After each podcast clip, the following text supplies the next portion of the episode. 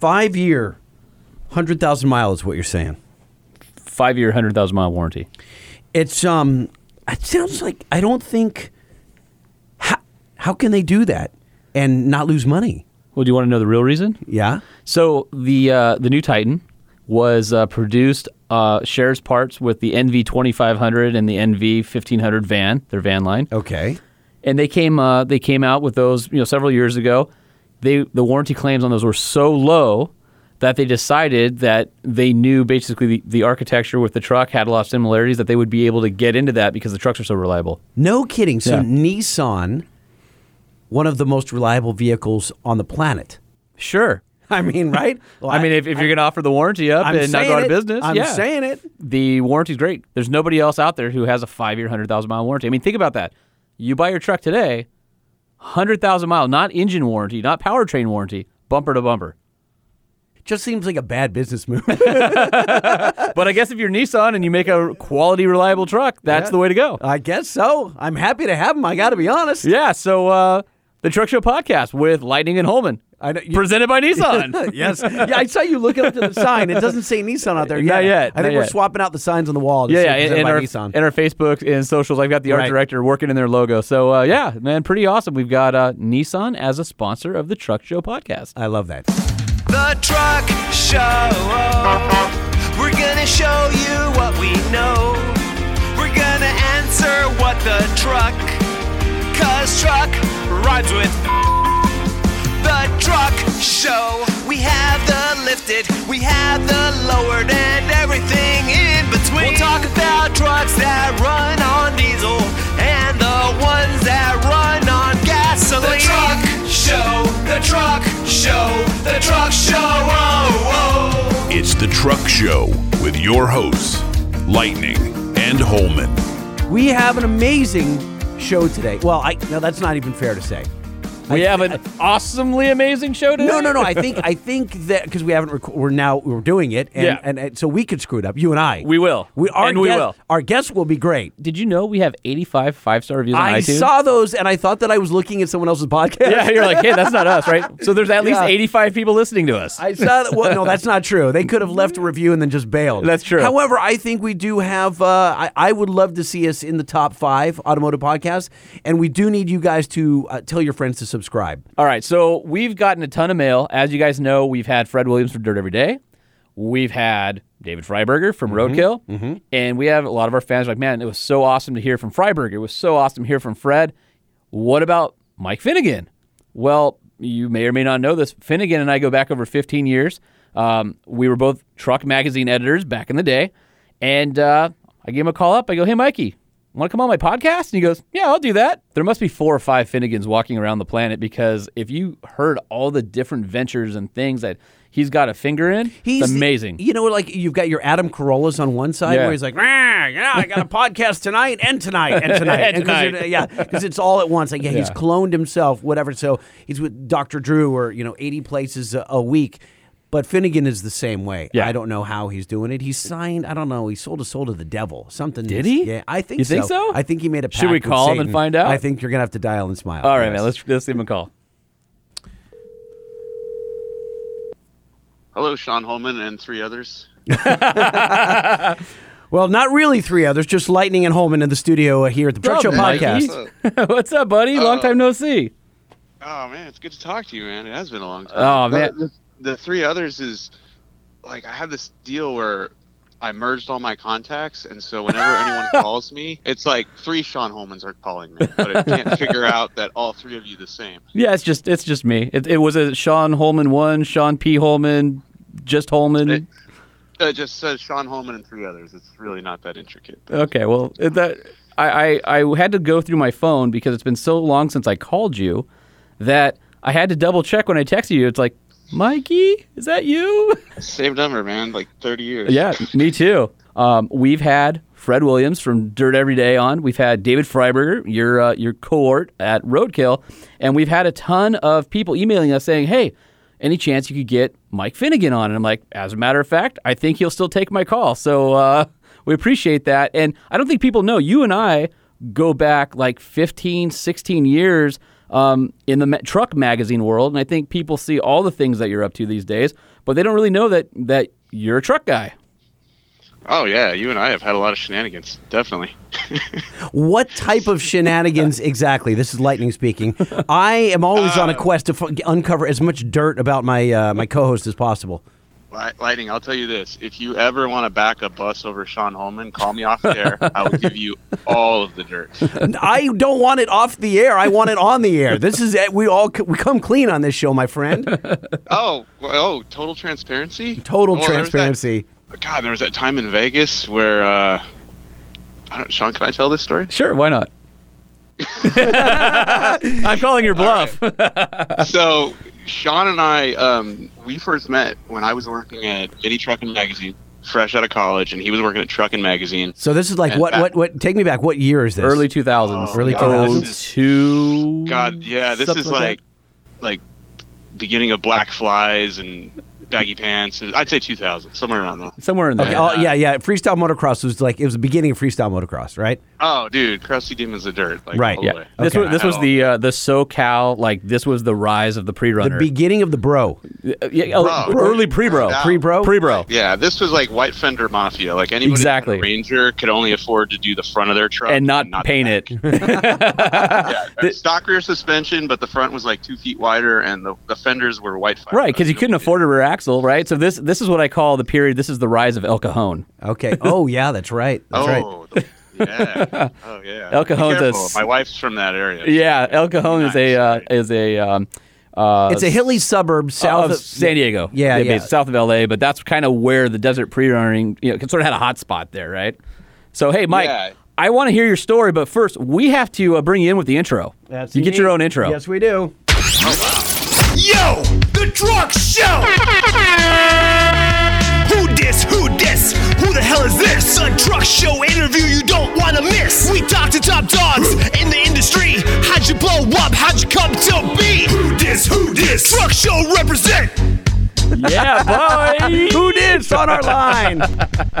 Mr. Mike Finnegan. Best intro ever. wow, that's cool. That's not true because I've listened to your podcast, and you guys have a pretty decent intro on that. I was I was kind of bummed when I listened to your podcast, uh, Mike. Is that uh, your, your production is uh, pretty good? Oh well, I, I work with a guy that that's what he that's his thing. He's been podcasting for a decade, so he's I bring nothing to the table. He, all the technology, it's Kibby. Dude, it. that's exactly what I did. I'm a magazine guy who has nothing, and I brought the radio guy with me.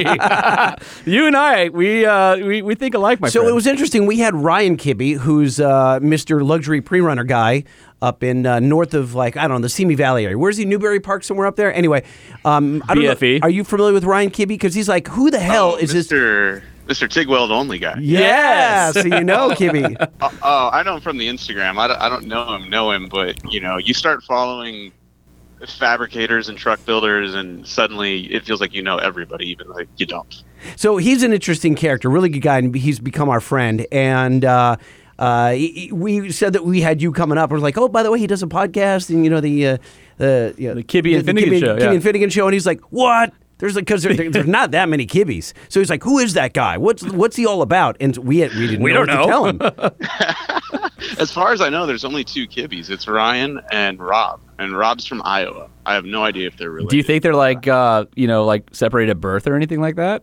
Well, is Ryan really white? Like Yes. pale white? no, no, he's not. I think he is. I think he's a really white guy that basically TIG welds all the time and got a TIG sunburn. Oh, you think that's what it is? I what think it that's is? what it is, yeah. because he was looking, Uh, it might be he was looking guy. pretty brown. He's been in a shop a lot. yeah.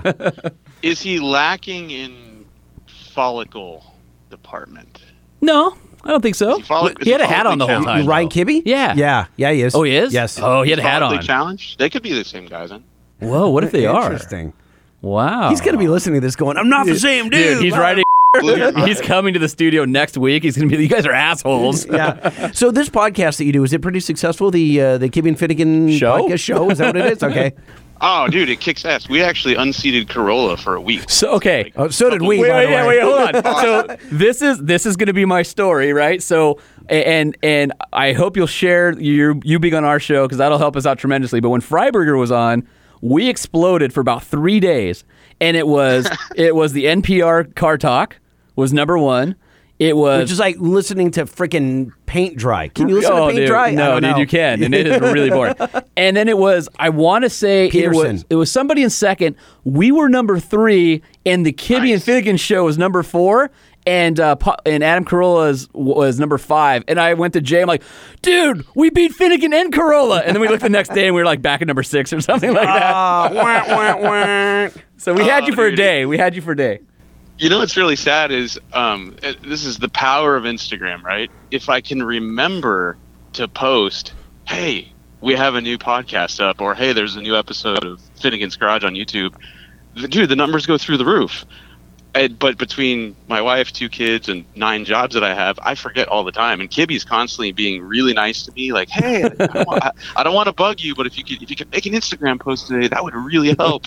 So And, now I uh, know why you bounce around the rate, uh, the rankings all the time. I'm like, oh, that must be a week where Finnegan didn't post. You know what's It's funny? 100% It's hundred percent my fault. So we probably we probably share some listeners with Carolla, and you know, uh, he doesn't. There's not a whole lot of effort on that show, and and I've been on that show before, and I came up through the ranks of radio with Adam. He I actually pr- I produced a morning show that he was on, and it's interesting. Like that show just does well because it's him, and he's just doing his shtick, talking about him, and there's a little bit of car talk in there, but. I don't know. It's Seems Adam to- Carolla Oh, plus I- cars. It's I Adam was on it once with Freiberger, and we might as well have not even been there. It was Really? awesome. It- It, was so- it was it- so easy. Wow. It's just Adam talking about Adam's stories and his memories, and then there might be a guest chiming in every once in a while.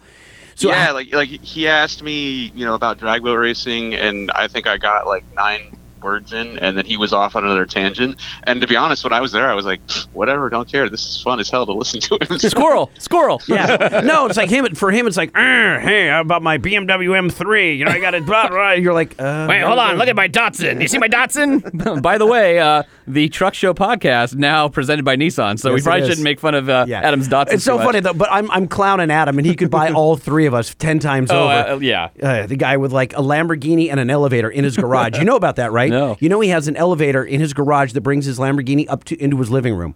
So That's for reals. Okay, so that's a that's a whole That's different level. Like. I've known Mike for a long time, and Mike, I, I've it's been awesome to see your success and see all the different things that you've been into, and you know whether it's Finnegan's Garage or Roadkill or Finnegan's Speed Marine or or the podcast or the hundred other things you have going on. It's I've always been like, man, you know, it's good to see my buddies who are out there being successful.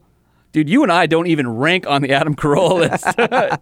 if I had a Oh, if I had an God, elevator, it would probably be to take like the dirty clothes upstairs or something, not my Lamborghini. Right. We're so not in the same realm. It, that would never even occur to me. Like, hey, you could have an elevator built and put a car in your living room. Like, that's not even in the realm of possibility. But I'll tell you one thing that I'm sure Carolla would not do for you. I'm standing in my driveway. It's like 85 degrees out and 90% humidity, and I'm doing that for you. That's how excited I am. Yeah. because Yes. my basement garage is air conditioned, but I will lose my cell service if I stand in there. So I walked out here. I'm like, I don't care how long we're talking. Yes. Stand out here and Yay, thank you, Mike Finnegan. I need to rewind the clock a little bit because we started the show saying that you're a truck guy. How did you get into this line of work? Go all the way back to high school or junior high or even grade school. oh god, that's so easy. Uh, A Team, Dukes of Hazzard, Knight Rider, Fall Guy, TV shows with rad cars. That's Chips, Airwolf, just Oh, because they're like the definitely fringe but awesome. So, so it. Oh that's no, Chips that- was rad too because Chips always had cool cars. Oh, and They had an crashes. episode where, oh yeah. When was the when was the last time you watched Chips? Because I found it on like some obscure cable channel like a month ago. And I'm like, every car they crashed was something that is highly coveted at Barrett Jackson right now. Yeah, but you know what? Chips is one of the few that like it still holds up. Like I've gone Totally. back and watched. I've gone back and watched stuff that sucks. You're insane. It does not hold up. Yes, Chips it is does. so Oh, dated. you're wrong. Listen, No, I love it, no, I- no. guys. Guys, I, I love wrong. it, but it does not hold up. the music, wait, it don't- uh, It's awesome. The Yeah. hairstyles, punch, All of it. It all John, holds just- up. It does none Yes. of it holds up. capsule. Well, no, but yet what you have to remember is I'm comparing this to other things I've watched recently that do not hold up. Like there was a show called Street Hawk, and it was basically Knight Rider with a guy on a motorcycle, I remember that. and it was horrible when I rewatched it like a year ago. I was like, "What the hell? This is the worst anything I've ever seen." But I kept watching it because I'd see people in there like George Clooney is the bad guy getting away in a 69 Charger in an episode of Street Hawk. And I was just like, mind, mind, mind blown. I'm like, okay, I'm all in. I don't care how bad Jesse Hawk is of an actor. I don't care how crappy the effects are. I'm in. So I watched like I bootleg the whole DVD and watched the whole thing. Well, but okay, so I see you. You've got enthusiasm for vehicles, but then how does that actually turn into the first inkling of a career?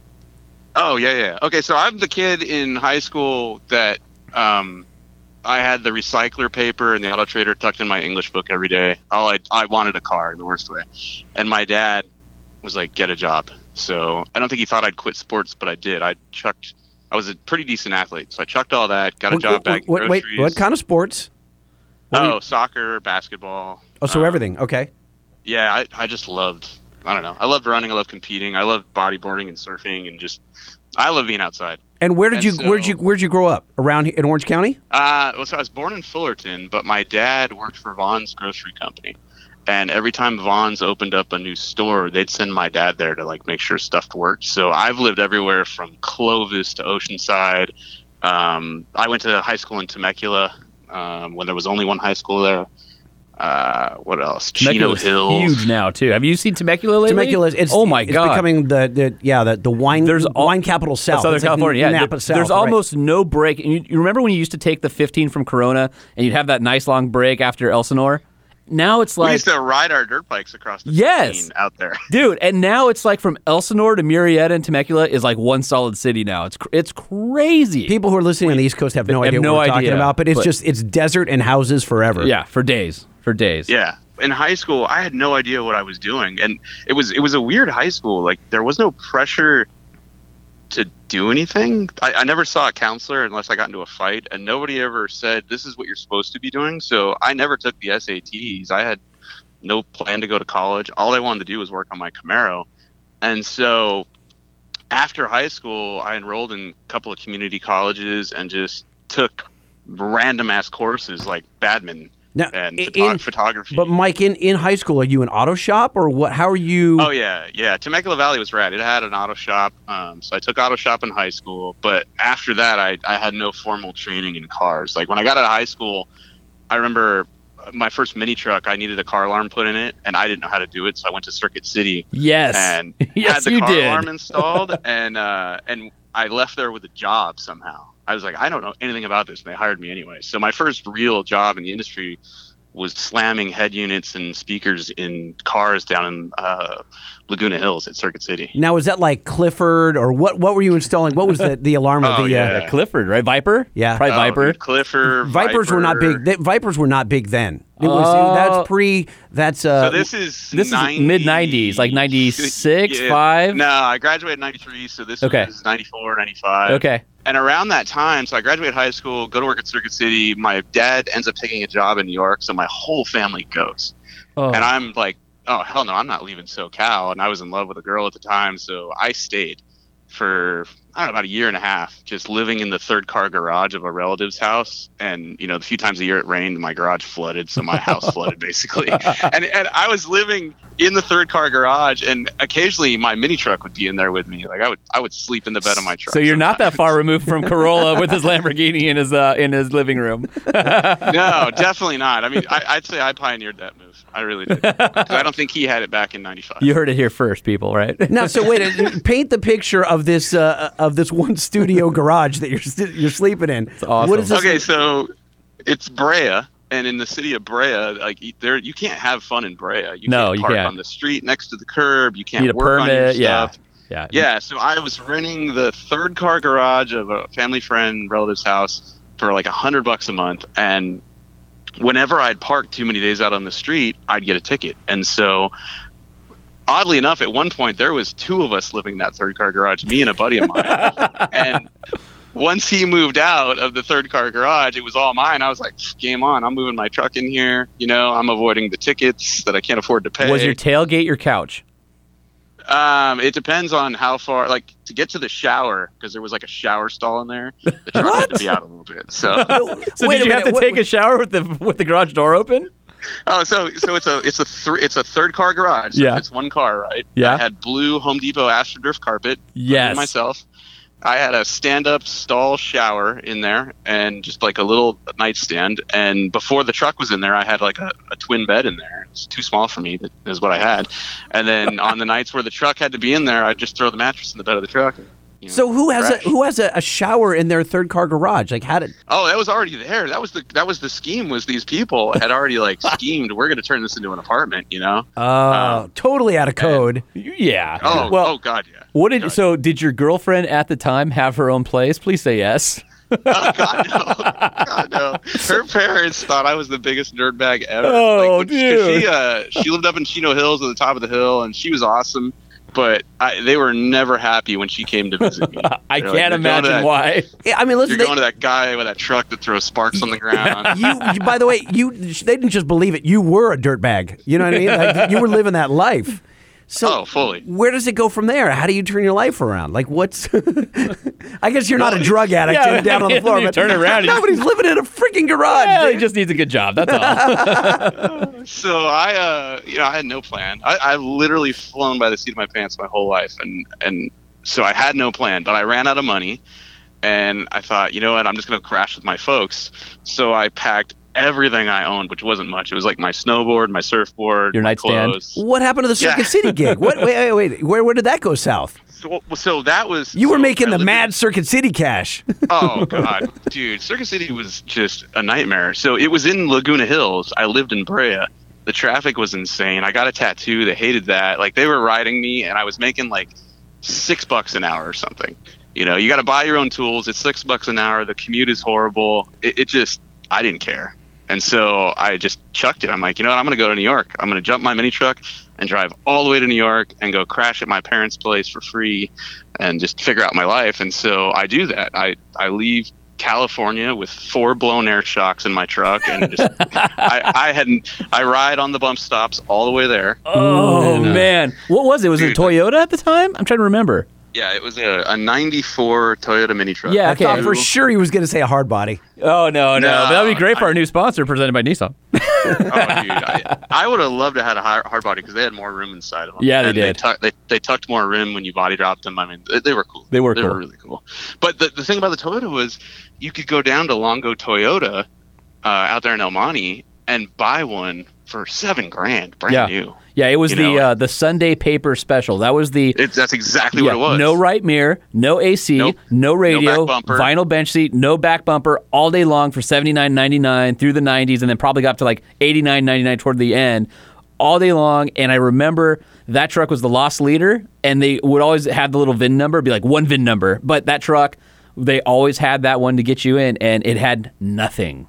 oh, no power, no power steering, dude. Yeah, Nothing. no, no uh, tack windows. either, right? I don't think they had tax on those. Oh no, no tack. I mean, I'm surprised I never blew that thing up. You know, because I was on 15s with little tiny BF Goodrich Euro radial TAs and Yes. a four in, a four inch fart pipe and my sprint by competition tunnel cover and you know I thought my truck was fast. Basically, first gear was useless because of all the gear. You know what's I mean, funny was- is you hear the story now, and like back then, you're like, dude, I'm hot. Shit. This is awesome. When you look back, and it's almost like we were caricatures of ourselves. Yes. You know, like it's like, did, did is that really Well, what we the did? The rest of the country was looking at us laughing, and we're like, "You don't even know, bro. Yeah. You don't even know. We got to go now." Was now was your bed? Did you have a walkthrough with 18s in your bed, or did you, were you the stereo kind of guy? Because you came out of Circuit City, like that was the time when everybody would cruise down to Balboa Island in Newport Beach.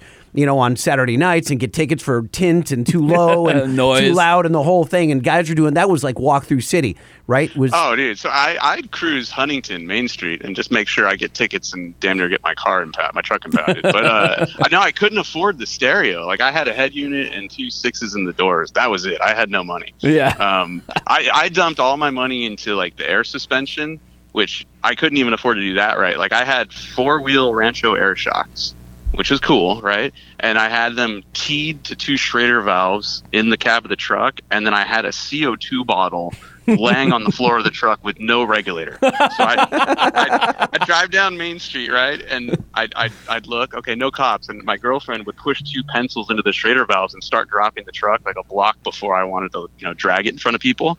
And so then I'd be dragging it and I'd go, okay, we got to raise it back up. And she'd put the Schrader valve from the CO2 bottle onto the Schraders, lift the truck up. But if she didn't get the valve closed quick enough because there was no regulator, the shocks would explode. and then my truck would be stuck there on Main Street in Huntington, like just spinning tires, not going anywhere. Now you so you did that. You got stuck.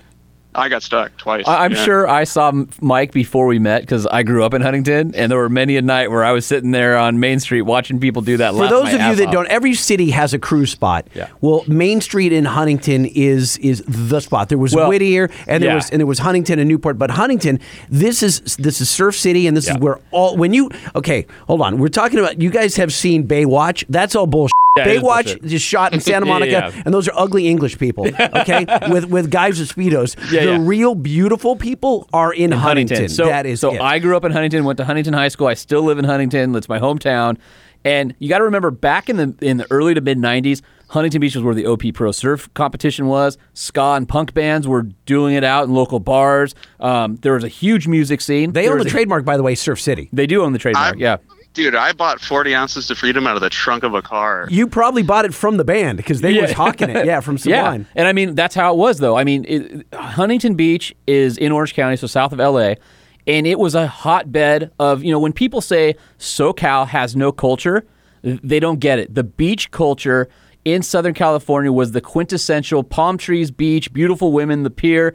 But on top of all that, the vacationy sort of stuff, it was hardcore music scene. Like there were so many bands formed in this part that, that you would know today that got huge on the radio station that, that Lightning was on that were Huntington Beach bands. I mean, huge. Oh yeah, that was a place that was awesome for everything except people who liked cars because the cops. The cops the cops were dicks. They did not like young goatee Yeah. dudes or any No. of that stuff, or whether it was whether it was lifted, lowered, and then what happened too around the around the time that you were, were hanging out down there.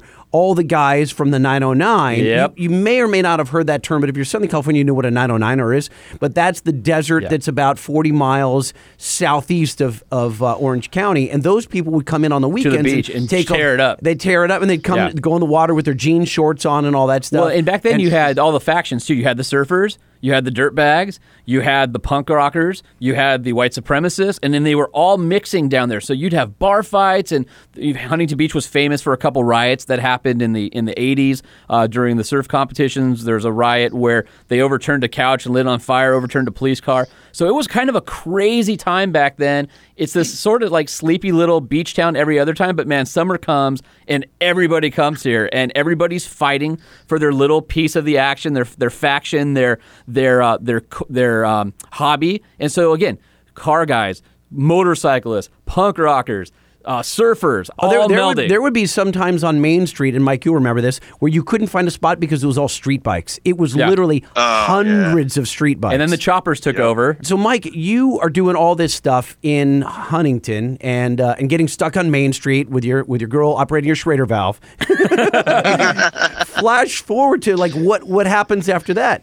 Okay, so uh, you know, Sean mentioned something cool is that you know Huntington Beach was a barometer, right? And he was right because I leave California, I drive to Orange County, New York, which was weird, and uh, I went from one Orange County to another. I get there, and Orange County is easily eight to ten years behind the West Coast in terms of cars.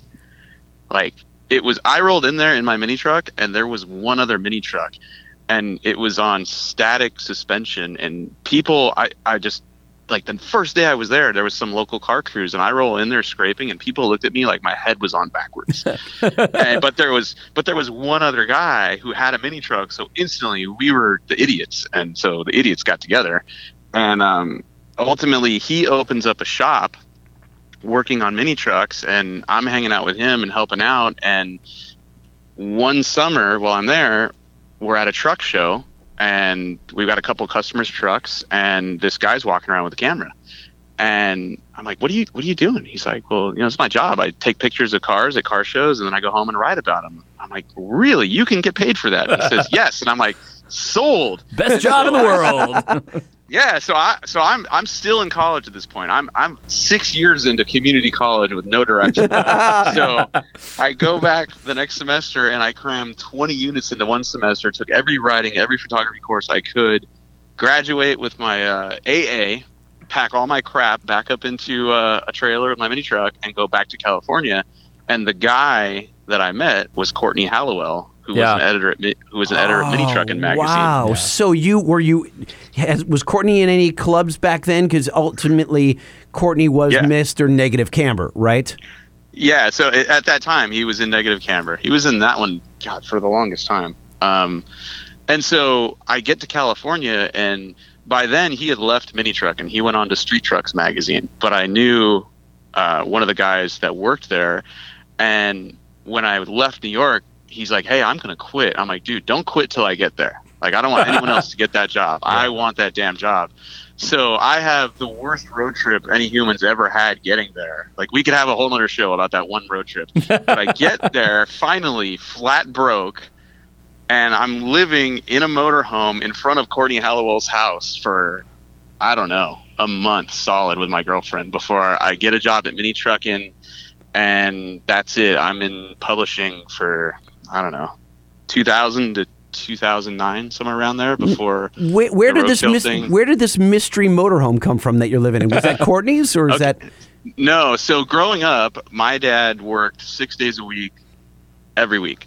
But once every summer, he would take two weeks off. We jump in the motorhome and go out, just wherever. And uh, my dad always had a jet boat, little big block powered jet boat, and we'd hit, he'd hitch it to this motorhome, and we just go terror the, terrorize the country and on a road trip every summer. Well, when I left New York, they still had that motorhome. And uh, at that point, the thing only had like 40,000 miles on it because we didn't use it but once a year. So dad's like, you know, take this thing, drive it, do whatever you got to do. I'm like, sweet. So I threw all my stuff in it and bought a car trailer, put my mini truck on the car trailer, and uh, left in the motorhome. And we road tripped that thing all the way back to SoCal and lived in it for. I don't even exactly know how long we lived in it, but we were living in front of Courtney's house when I first got there. Man, that that is so awesome. So I got to know what what was the motorhome based on? Was it like a Dodge with a 440 wedge motor in it or something like that, or was it a No, it was a Class C, which is the one that has the queen bed over the front. Yes. So it looks like a van, and it was a 28 foot long Suncrest, which is uh, Ford 460 powered, nice. and um, got like three miles to the if you're gallon lucky, downhill. my mini truck. I can't even imagine what that would have been like driving through like Nebraska with a headwind. You know, towing. You know, you're, you just. I Oh, hope it had a lot of you know a lot of fuel tank capacity. It was horrible. That's why I ran out of money. I un- I underestimated what it would cost to drive the thing there, and I ran out of money in Texas. The car club I was in took up a collection. Oh my to God, you weren't even close. Money to get home. No, I was nowhere near. Oh. like th- this. Here's an example of how bad this road trip was. I ran out of money. I tried to hit truck shows on, along the way, right? So in Tennessee, I stopped for Mini Truckin' Nats in Pigeon Forge. Don't tell me you tried to win the, the, the money for the award, right? You were going to win No, like a thousand dollars for to- coming in first place.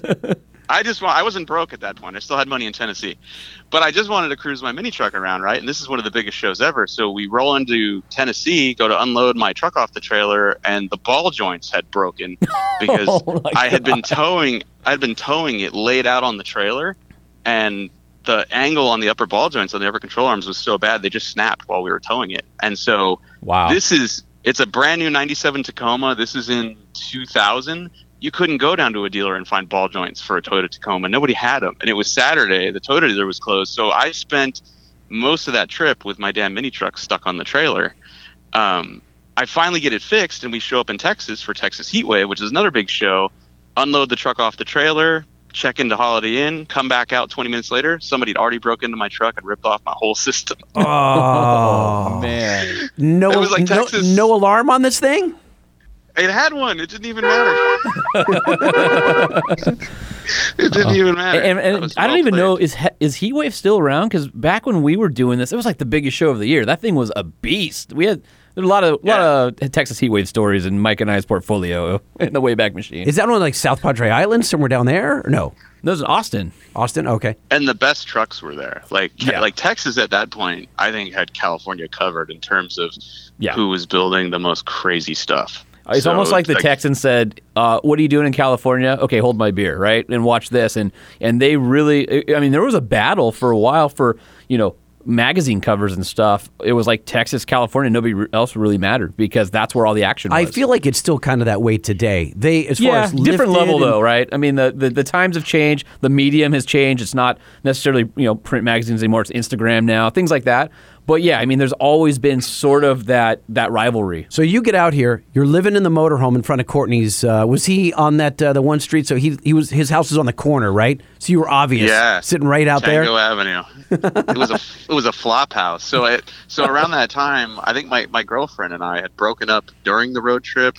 when we arrived there, Oh man, I got a job. We got an apartment. We broke up again. Like it, it- like it was bad. We should not have moved together, and we did. Um, and so at one point, I'm living in the Tango Avenue house with Courtney and Captain. And this house is a flop house. I mean, like if the TV's on, you don't lay on the floor to watch it. Like the floor is disgusting. and, it, and it was three guys, three three very busy, immature guys who were all like, "I didn't make that mess. I'm not cleaning it up." And we're all saying the same thing, so nothing ever got cleaned. Like every time I brought a chick home, if she needed to shower, I dude, here, like, good luck. here's a hose, do it in the yard. Yeah, the bathroom is disgusting. You're better off doing that in the front lawn. Oh. Yeah. So was- you go. bad. So you're living in the motorhome, and how do you? So you've got this new job where the, the so the guy didn't quit until you get there, right? Yep. Then, then you then how does it? Are you do you feel natural right at home with this new gig, or do you, do you settle I- right in? I'm totally underqualified for this job. I got the job at Mini Truckin' because I rolled in there with my mini truck dragging, and I ripped the roll pan half off the truck coming into the driveway. and the edit- editor comes was out. that the sees- Placentia building at the time? Yeah. Oh yeah. That was Oh yeah, and that driveway was Steep like, driveway. yeah, okay. And so Lance Martz, editor of Mini Truckin' at that point, comes out. Do you remember his license plate? Uh, yeah. Wait, what does it say? What I is- do. Oh my god, Mike and I used to clown Lance all the time. So he had a Toyota mini truck Mm-hmm. and he was trying to say making you famous. But the way it was spelled on his license plate, we'd walk up to Lance and like we would go out to lunch and we'd be like, "Hey Lance," and he'd be like, "What?" We'd be like, "Make a f-" and he'd go, "F- "You guys." and we, I mean, we we were brutal like all the time. We'd be like, "Hey, hey Lance, make make him famous." and we, I mean, it was so funny. It was, we're like, Well, and it was pretty egotistical too. Like, Oh, like yeah, we for get sure. it. You're the cool magazine guy. You're the editor, but you don't need a license plate that says make Making you famous. I'm not. So I'm not standing here on the phone with you without Lance Martz. He hired. yeah, right. And I was so underqualified for that job. Like I took all these courses and I was a decent writer, but I knew nothing about photography. And the only reason I got the job was I showed up in a truck that belonged on the cover of Mini Truckin' magazine. Like it was that nice. Not to toot my own horn, but he walked out and was like, "Damn, if you hadn't just ripped the roll pine off, I would have shot this thing for the cover." And he says, "If you can build them, you could probably write about them. So we'll teach you how to take pictures." And um, and so that was how I got my foot in the door. And I don't know. I was there two years before I went to Off Road Magazine, and I wasn't at Off Road Magazine very long because they just burned me out. Um, like the old editor got canned. I somehow just by default ended up the editor of Off Road Magazine. I had no staff, no budget. Like I think I was there a year before I was like, outie, gone. Now, at, at Mini Truckin' Magazine, Mike, were, was there anything that you were really impressed by? Because you were kind of at the top of the game at that point. You know, you had built the rad truck and the whole thing. But was there? Were you coming in contact with with builders or or fans that were like next level? Yeah, that, the cool thing about working there is so that office was in um, the city of Placentia, right? Which is right in the heart of everything. Like we were blocks away from Master Image Customs, where Sean Mahaney worked, and I mean he was like the OG Godfather builder of all the good mini trucks. So I was down there all the time. Um, in fact, they had Lance's truck at the time, so I was down there all the time to check out Lance's truck and take photos. But I got to see everything else they were building, and then it was basically, you know, my job to just go out and find cool trucks. And so all I did was hang out at shops. And and what that ended up doing for me was I realized I really didn't care about photography that much. I just wanted to build cool stuff and go racing, and I couldn't afford to do it. I couldn't afford to pay someone to do it. So while everybody I worked with would invest in a new camera every year, I was just buying tools and renting shop space and building my own stuff. And so you got the combo of my job was to hang out with people that knew more than I knew about building them. And then I'd go home and just do nothing but wrench on my own stuff and learn the hard way. And so that's kind of how I ended up working at various magazines, learning different skills. And so now, like, I've worked at Hot Boat Magazine, Off Road Magazine, Mini Truck Magazine. So now, anytime I build something, all those influences are there. Like, if I, if I, four link a truck or you know if i mount an engine into a truck I end up mounting it with like aluminum plates like you would see in a drag boat because that's just kind of what I dig, you know. I wondered how, because you know, watching your shows on Motor Trend, you are a master mechanic, but it didn't. You didn't start out that way. I mean, obviously, auto shop back in high school, but that doesn't really prepare you for being a master mechanic. This is. It's clear that you were influenced by so many greats in the industry. Yeah, and I gotta be honest, I'm really not a master. I'm I know a little bit about a lot of different things, but it I, I it seems. I, I don't know unless they're doing some really nice editing on the show. I, you know, it's funny because my story parallels Mike in a lot of ways. Where I wasn't a photographer, I was a writer. I loved cars. I loved all that stuff. I learned about it, um, and and I feel like I was the same way as Mike, where I knew a little bit about everything, which was like just enough to be dangerous, right? Like, um, you know, we could kind of pass off ourselves as, as being the all-knowing magazine guy but the reality is we're always learning always learning there wasn't a time that you went anywhere where you're like i'm too good for this or anything like that like we were always learning it was it was always fun that was the best part about that job is anywhere I went, like whether it was like a, a long lead to you know to drive a new truck or whatever, I probably knew less than everyone in the room. So I was just a sponge. I, I wouldn't talk. I would just sit there and listen to everybody. Um, and at some point, you know, you, you break enough stuff, you watch enough people, you, you have to get better at it. You know, it, it's inevitable. And so definitely not a master, not at all. Like, but I can, yeah, I can weld and build bracing engines and wire stuff and plumb stuff. And I don't do body work and I don't paint. I have no interest in How stuff. much did your father having that jet boat prepare you for Hot Boat magazine? And what was your experience there? I know this is obviously this is a truck show podcast, but I am curious because just because Oh. it has an engine, it, you know, boating is very different. Yeah, oh yeah, yeah. And, and a jet boat is, I mean, that's as visceral as it gets. Like, so I'm. We started boating in that little jet boat. I was probably three at the time. So I've spent my entire, you know, adult and adolescent life sitting next to a big block Chevy because this little jet boat it had four seats and the rear seats were next to the motor. It's amazing So- you're not deaf. yeah what I am. I am. It's, it's bad. Um, and so, you know, when I I remember this is the moment, right? So every time we'd get in the boat, I'd sit back there, my seat, my brother would be across from me, and my dad would go to start the motor. And if it didn't start, he'd go, "Okay, hold the choke," and I'd have to reach up there of this giant animal that wanted to kill me and hold the little lever up while he hit the key and as soon as it lit off i'd pull my arm back you know? And the motor was crazy because it was a 455 olds and the way it was plumbed and the, the spark arrestor that was on top of it it looked like a person. Like it had a head. It, the Wow. valve covers the valve covers looked like arms that were kind of folded you know? It was like it was like a like this big beast that was going to jump out of the boat and kill me. Just mean looking and so So as a yeah, chi- as a child, did you have nightmares about this? Because a lot of times that will happen. No, I, I really didn't. It just, um, I don't know what happened. It scared me, but I always wanted to sit next to it. I never really wanted to. So sit you were trying, else. you was- were you were trying to conquer the beast. yeah I didn't know if I was or not. I was just, I was so intrigued by it. I wanted to know how it worked. I wanted to, I wanted to know how to make it go faster because his his wasn't fast enough. Like I quickly realized. So my dad had a big block power jet boat, but it was bone stock. When I inherited that boat from him, he didn't die, but he gave it to me at some point. Uh, It was like 30 years old when I got it from him. and you re-rigged had- that whole thing and you added some serious power to that boat and you went racing in that boat right Oh yeah, oh yeah. But that boat, when I got it from my dad, had the stock spark plug wires after 30 years. He, Wow. he never he maintained everything perfectly, never upgraded anything because he didn't want it to break, and he was not a hot rodder. So my dad had new cars. So I was, you know, when I was growing up, I was just a disappointment to him on many levels because I was staining his, I was staining his driveway every weekend. You know, um, I, my high school prom, I wanted to take my mom's Corvette. She had an '82, and the deal was if I changed the oil, I could, you know, I could drive it to prom.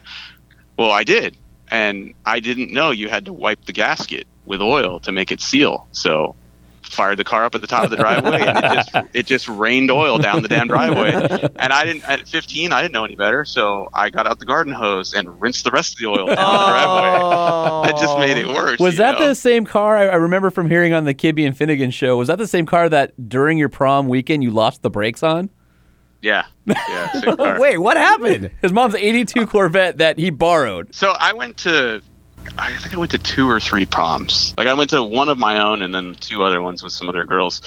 And so the first one that I went to, I was 17, right? And I was going to Temecula Valley High. And at the time, it was junior year, my, my dad had taken another position. So my folks had moved to Chino Hills, and I was still living in Temecula uh, with some relatives, so I had to go out to Chino Hills. Damn, you guys mom- were straight 909 for a long time.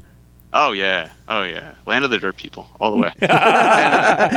This is before flat bill hats too, by the way. and tall black socks, but getting there, Yeah. right, right, and Oh yeah, yeah. It was real close to that happening. Um, and so I, I drove out to Chino Hills, got my mom's Corvette, drove back, and it was like the night before prom. And I get off where the Tom's Farm is over there in um, That was the 15 that. and the 91, right? yeah, like Cajalco or Yeah, yeah, somewhere yeah, around there. yeah. I get off there because I'm hungry, and I get to the bottom of the ramp, and there's no brakes, dude.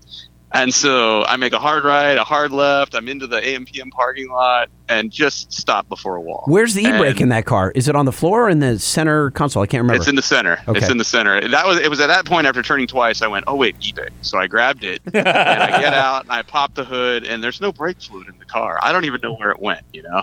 So I buy brake fluid, put it in there, and I don't know any better. I'm, I think I'm 16 or 17 at this point. I just put brake fluid in it and keep driving it.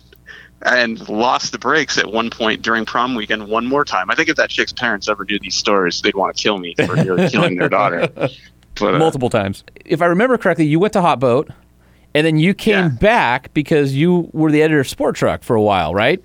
You're you're Yeah, so you're, I- you're about hold on hold on Holman. You're about to crush potential Havasu stories. Oh, dude, well, this He's is like, gotta we know have- we got we got to have up. Mike on again. Is, I feel like we are we Oh, gonna dude. every hold on. Mike and I probably have Havasu stories Hold a together from the truck and nationals out Mike, there. I won't ask you about Havasu if you promise to come Sure. on again. Uh, yeah, yeah. Well, and I can tell you a little bit. Like, let, let's talk about Hot Boat real quick. All right. Because Hot, Hot Boat is an interesting moment in my life.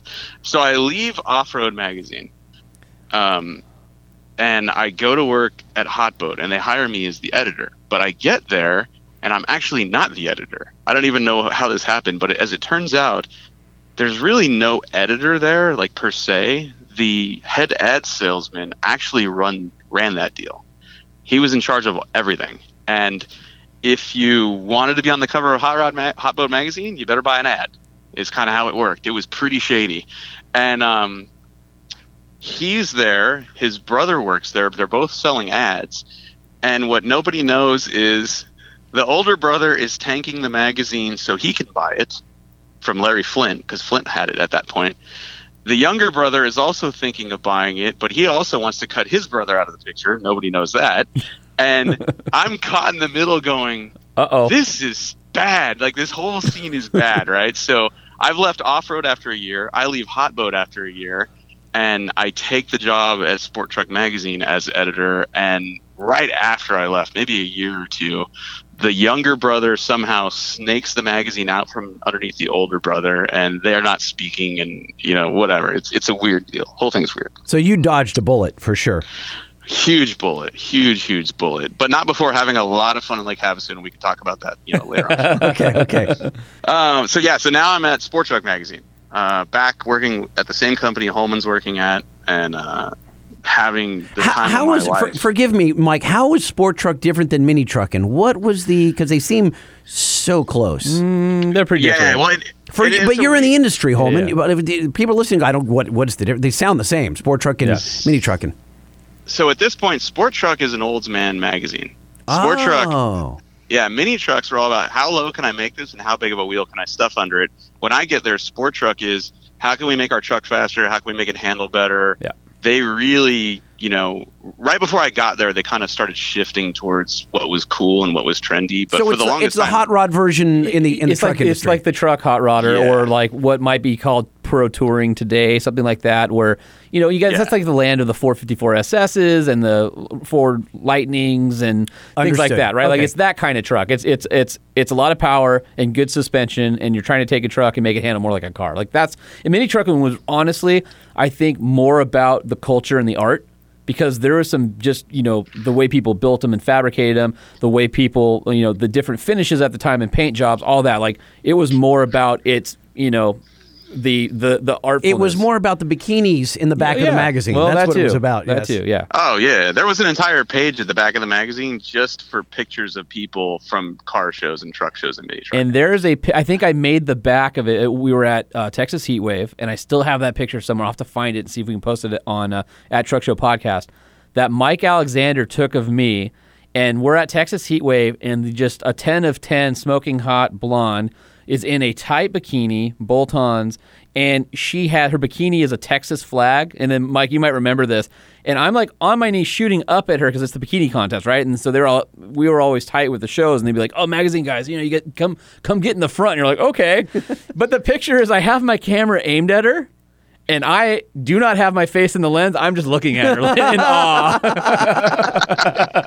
there was no film in that camera. So now you uh, you move past Hot Boat, and uh, and that was uh, an avoided disaster. and then Definitely. into uh, sport truck. This is kind of like the formative years of where you're at now. This is kind of where everything sort of started coming together for how you ended up where you are today. I get there. There's already a staff in place, right? And the staff is quite good. You know, they're they really didn't need me. Like they were already picking their own cover trucks, their own stories, shooting stuff. Like it was it was inspiring, really. And um, I get in there and uh, I quickly realize, well, you guys really don't need me, so uh, you know, do whatever you want, and, uh, and I'll just I'll just pick up the slack. And in the meantime, um, I've you know met the woman that would become my wife. Um, I've uh, I won a championship drag boat racing. I ran sport truck into the ground and got it killed. Um, what else? And then we move on to the next thing. Uh, No, wait, wait. Yeah, you, was- you joke about driving it into the ground, but you weren't you weren't running it. So well, so uh, so I was you know I was running it. it. It's a weird situation. So sport truck, there were two publishing companies, and one bought the other. And all of the titles got merged together under one roof. So you had Sport Truck competing with Truckin', and Truckin' was a bigger magazine at the time. ah, and eventually they just started going well we don't need these other ones so they killed sport truck um, Honestly, that was the beginning of the consolidation era of the automotive magazines, where you had Yeah. 20 companies really turn into two or three companies, and now today even less. And so a lot of people wonder why why do you guys have so many different magazines of the same subject? Well, because the legacy over the past 15 years, you know, they just consolidation, consolidation. People would buy each other out and buy the, you know, and uh, it just became kind of a, a weird deal. So uh, I can appreciate Mike saying he ran into the ground, but it was it was a way cool magazine when uh, when they decided to kill it, and it did not have anything to do with Mike. No I, I, I joke about it but I joke about it. But but at the end of the day i was in charge of that ship when it went down. Yeah. but it you know at the time it was weird because that ship was turning a profit and we were doing stuff that was badass. Like we were we were making like fold out posters where if you bought four issues in a row you'd put them all together and you'd have one life size poster of jesse jane the porn star like we were we were having fun at Yeah. Sport Truck Magazine. So when it when it went under, it was a shock to everybody that was on staff, including me. Um, in fact, we we had just taken a road trip. Like this is this is kind of the template for roadkill when you think about it. Kalen Head and I had taken a road trip in a 73 short bed C10 that I bought for 1500 bucks and it was a piece of crap. And along the way we stopped in different places to see friends of mine and fixed it up until we reached a truck show in Tennessee and hung out there and drove all the way back home. And when we got home, we wrote stories about all the stuff we did to this truck during this road trip. And we're two days away from going to print on that issue, and HR pulls us all into an office and it's like, it's over.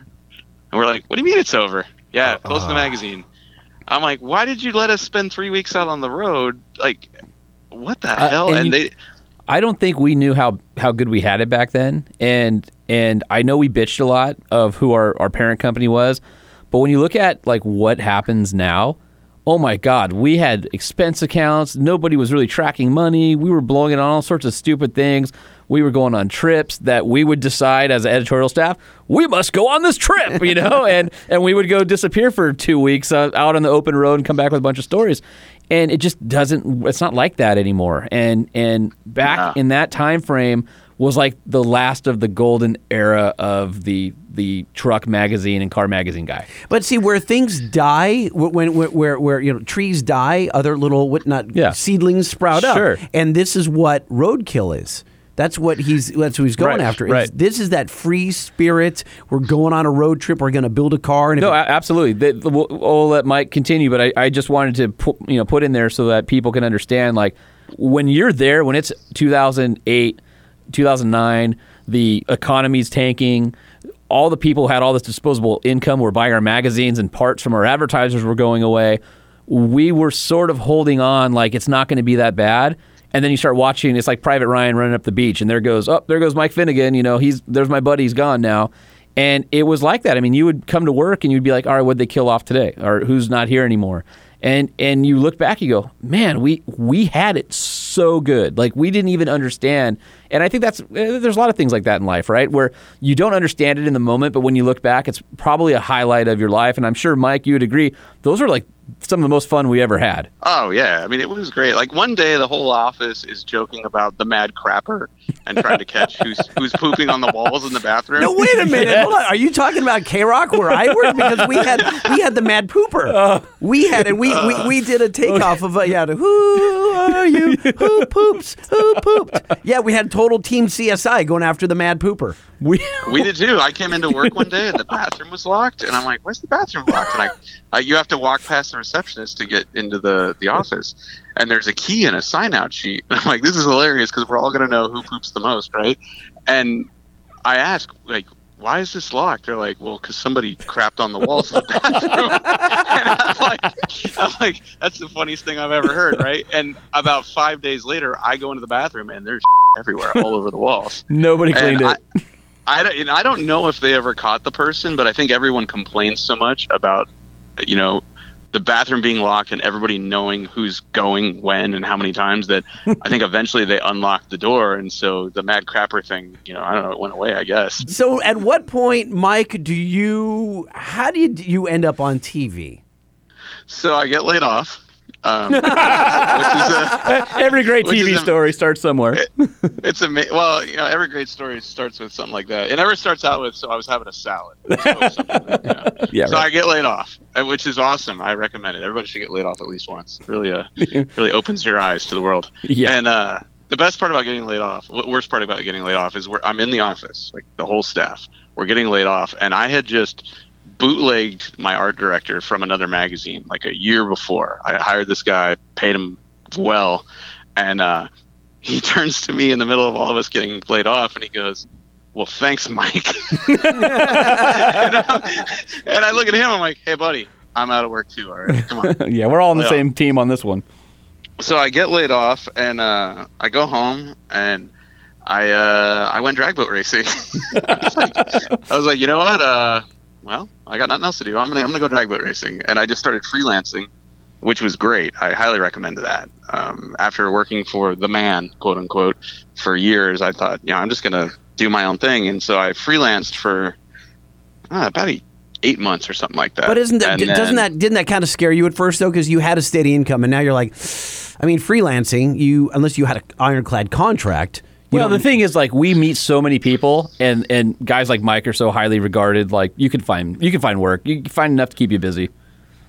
Oh man, my hat's not going to fit on my head here. Pretty soon. Thank you. Um, it, it- it was it was a little scary, but to be honest, like I had been renting shop space and I was working on people's stuff on the side anyway to make actual money because we didn't, God, we didn't make any money back then. I I remember when I got hired at Mini Truckin', I made twenty three grand a year. But for a mini Yes. trucker, that's that's good money. Not if Oh, you want to yeah, buy but- parts. Yeah, not in Orange County, and not with you. Not if you want to build something or go racing. yeah, right. So I was always, I was always doing side work for people, um, working on drag boats or mini trucks or you know whatever, and so I just went and just worked on people's stuff and then wrote stories on the side. And I think I was laid off for I think eight months. And David Freiburger, who was the editor of Hot Rod magazine, called me and offered me a job to come work as an associate editor at Hot Rod.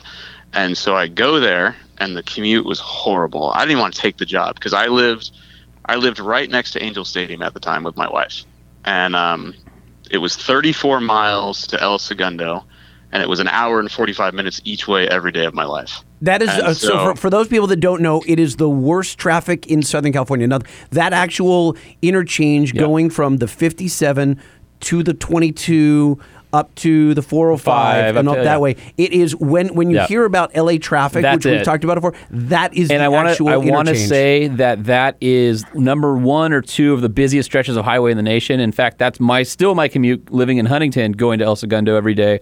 So I, I nothing's changed there, Mike. I know you moved to Georgia, and I could tell you it is way worse now than it was when you were doing it. I am never coming back. Oh, it makes me sad, brother. It makes me sad. Oh, dude, no way. When I I go to LA all the time for work, and when I get off the plane at LAX and I jump into an Uber, I look around and I'm like, oh God, screw this. I don't want to yeah. be here. no, I, I hear you. I miss you though. So Freiburger hires me, and right away he's like, I can't pay you enough, and I'm like, ah, no, dude, it's Hot Rod. This is the greatest magazine ever. Like, this is a magazine I've read since I was a little kid. David Freiburger is a legend. I'm going to learn from this guy. So I didn't care about the money. So I just start working there, and it's the greatest gig ever because once again, my job is to go to shops and learn from people. And I'm I'm I'm writing stories about how to hot rod your chainsaw. I'm writing stories about trophy trucks. I'm you know I'm hanging out. Um, just with incredible engine builders, just soaking it all up. It was amazing. And within the first assignment I had at Hot Rod was he said, "Hey, we've got this '85 Corvette. We want to do this store story called Vet Hack." Which is a copy of an old story story called Caddy Hack, and it was to see what happens to a car when you just start taking massive amounts of weight off of it. So Freiburger said, take this thing to your shop and wire it so that no matter what we cut off the car, the car will still run. So I did. I put a fuel cell in it. I put a standalone wiring harness in it. I got rid of the TPI injection off and put a carburetor on it. So it was your fault we- I almost lit that thing on fire. So you don't know this, but when Freiburger was on, we talked about this very car, and one of your production assistants at one point for one of the first Roadkill episodes had parked it in the doorway to the warehouse roll-up door in the middle of the night because they didn't want to park it right. And I had come in on Saturday and needed to pull our, our events van out. And so I text Freiburger. I'm like, "Hey, anything special about starting this thing up?" He goes, "Nope, it'll it'll start." Of course, it doesn't start. And so I throw it in gear and I just start cranking the uh, starter to move it, and the uh, the solenoid catches fire. And so I ended up pushing it and taking a picture of the wiring harness that you put together. and Go, sorry about that, Freiburger. Almost burnt down your car. Holman, you're kind of hard on stuff, dude. yeah, sorry about That that. never happened to me. yeah. so uh, oh so the back to the car so my first assignment was this thing right and we go out to fontana raceway no no toyota speedway in irwindale that's where it was we go out there with sawzalls and hammers and chisels and we set up a road course hire a professional driver he comes out makes a lap and we just start cutting stuff off this car until there was nothing left of this corvette it was a dune buggy and it did go faster it just handled worse and we Because had the spring rates were all wrong, right? Because there wasn't any Yeah, mass on the suspension. Yeah, there was at some point it got so light that it just would not grip anymore, you know. Um, and so we had this thing sitting there, and it went into storage. And when we started doing roadkill trips, that became the infamous vet cart. It was that car from that story that I did in Hot Rod magazine, and we did all I did all kinds of wacky stuff to that thing. Like we tested the leaf blower superchargers on it on a chassis dyno. I opened a nitrous bottle and just fed nitrous to the carburetor without adding fuel on the dyno to see what would happen. Like just not even plumbed it, just just open the valve over the top of the carburetor and watch the nitrous go down it. Like we did, you know, just any wacky thing. I always wondered what would happen. Freiburger and I did that. It was so cool. But how did that? And- how, how did this morph into video? I'm there. I don't know. I think I'm there nine months or something, and we decided to take a road trip together. And the company had some video people.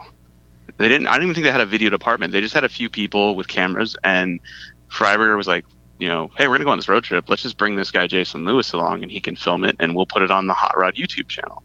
And I don't know, the Hot Rod YouTube channel maybe had twenty thousand people following it. So we take a road trip, and it was so much fun. Jason Lewis, as it turns out, is an incredible videographer and editor. He makes this just bitchin' road trip video. Like it was just it captured all of the fun and all of the failure that we had, and we threw it on the Hot Rod YouTube channel, and and not many people saw it, but somebody at the company had seen it. A guy named Angus MacKenzie, who was a bigwig at Motor Trend, and next thing you know, he tells Freiburger, "You guys need to keep doing these. You have your own show. Come up with a name." And so we were about to launch another magazine called Roadkill that was going to be about stuff that was just too fringe, too crazy for the hot rod audience. And we ended up not launching it and stole the name from the magazine for the YouTube show. And the YouTube show, it wasn't like a massive hit right away. People were watching it, but I remember like we were on Blackberries back then. So when we made the first episode, Yeah, we were like, no one's gonna watch a 30 minute long video. We're watching three minute cat videos. Like, yeah, there was no is- phone thing. I mean, there, there, it wasn't like today where you have video players on your phone and all that. And then just to give everybody a backstory, we, our company was engaged by YouTube where they wanted to grow their original content part of the business. So they paid a certain amount of money every year for us to help populate YouTube with these types of shows. And then Roadkill was a benefactor of, of that arrangement. Yeah, and, it, and the crazy thing is, it wasn't even these types of shows. Like it, like the Motor Trend channel on YouTube was car reviews and stuff like that. And then they had this weird thing with Freiburger and I uh, go, going on, going on road trips, and we didn't like the very first episode. We didn't even know what to do. We like, what's the format? What do we do? What do we call it? What do we say? So were, were you were fir- you were you comfortable, Mike, just talking to the camera, just just being you, or how did this evolve? Because here's the thing with with, with you and Freiburger, you guys are so natural on camera. You just it's just you're my I'm watching my buddy through the lens of my TV screen. I I don't know. It was a weird thing because like in the beginning, if you watch him, I think Freiburger does a lot of the talking, and I'm just there wrenching more than anything. And I'm um, by nature I'm an introvert, and I you know public speaking used to scare the hell out of me. I would never raise my hand in class. Um, that was just never me, and I don't know what happened. It was one of those things where I, I just don't notice the camera so much, and um, you just fall into a rhythm and he says one thing and I say another and they make it sound cool and I don't know. I to be honest, I don't watch the show, so if it sucks, I, I'm really not aware of it. So I mean, you've I, you you've seen an episode or two. Are you happy with your performance, or do you or do you literally like I won't watch it because I don't like like some actors they can't see themselves on screen? No, I um, you know, like I don't listen to the Kibby and Finnegan podcast because I don't like the sound of my voice. Um, but I don't have an aversion. Uh, same, have- thi- same here. Like I only listen to it for edits when uh, when Lightning's putting it together. I also don't go back and read my stories or watch the videos that I do. I'm just I feel like it's water under the bridge. I got to move on. I, you and I are so much alike in that way. Yeah, so like like with Roadkill, um, I, I watched a couple of them in the beginning. Um, the first one was hard to watch because I had a broken front tooth and I didn't smile on purpose the entire episode because I hadn't I hadn't had it fixed. And uh, How did you which is a break it? Wait, wait, wait, stop. There's a story. It's a great story. Yes. How'd great you break story. your tooth? That road trip we took, right? Which is you can I think you can still find it on the Hot Rod YouTube channel. And in that road trip, Freiburger and I go to Arizona to Rick Péwé's house, and he's got a '66 Buick Special convertible that's been sitting on flat tires for 40 years. It just sunk into the mud. For what? And the Four or four D? Four zero. 40. Holy. 40 i think it was 43 years it hadn't moved. Okay. so we we drag it to a place we can work on it. The floorboards are shot. Like the gas pedal i hit it, it it i pushed on it it fell through the floor to the ground. And so we've got to put floorboards in it to drive it back to la that's our goal. And so we're turning stop signs in the floorboards. Um, legally obtained stop signs let me tell you legally. Yes. so we don't have a welder. We're, we're just bending and tech screwing these stop signs to the floor of the car. And at one point, I'm have I have to wire something, so I'm laying with my head on the floor of the car on the driver's side. Freiburger's on the passenger side with a sledgehammer, and he hits the floor while I'm laying on it, and it chatters my teeth and breaks the left front one. Oh, How's that for a visual? dude.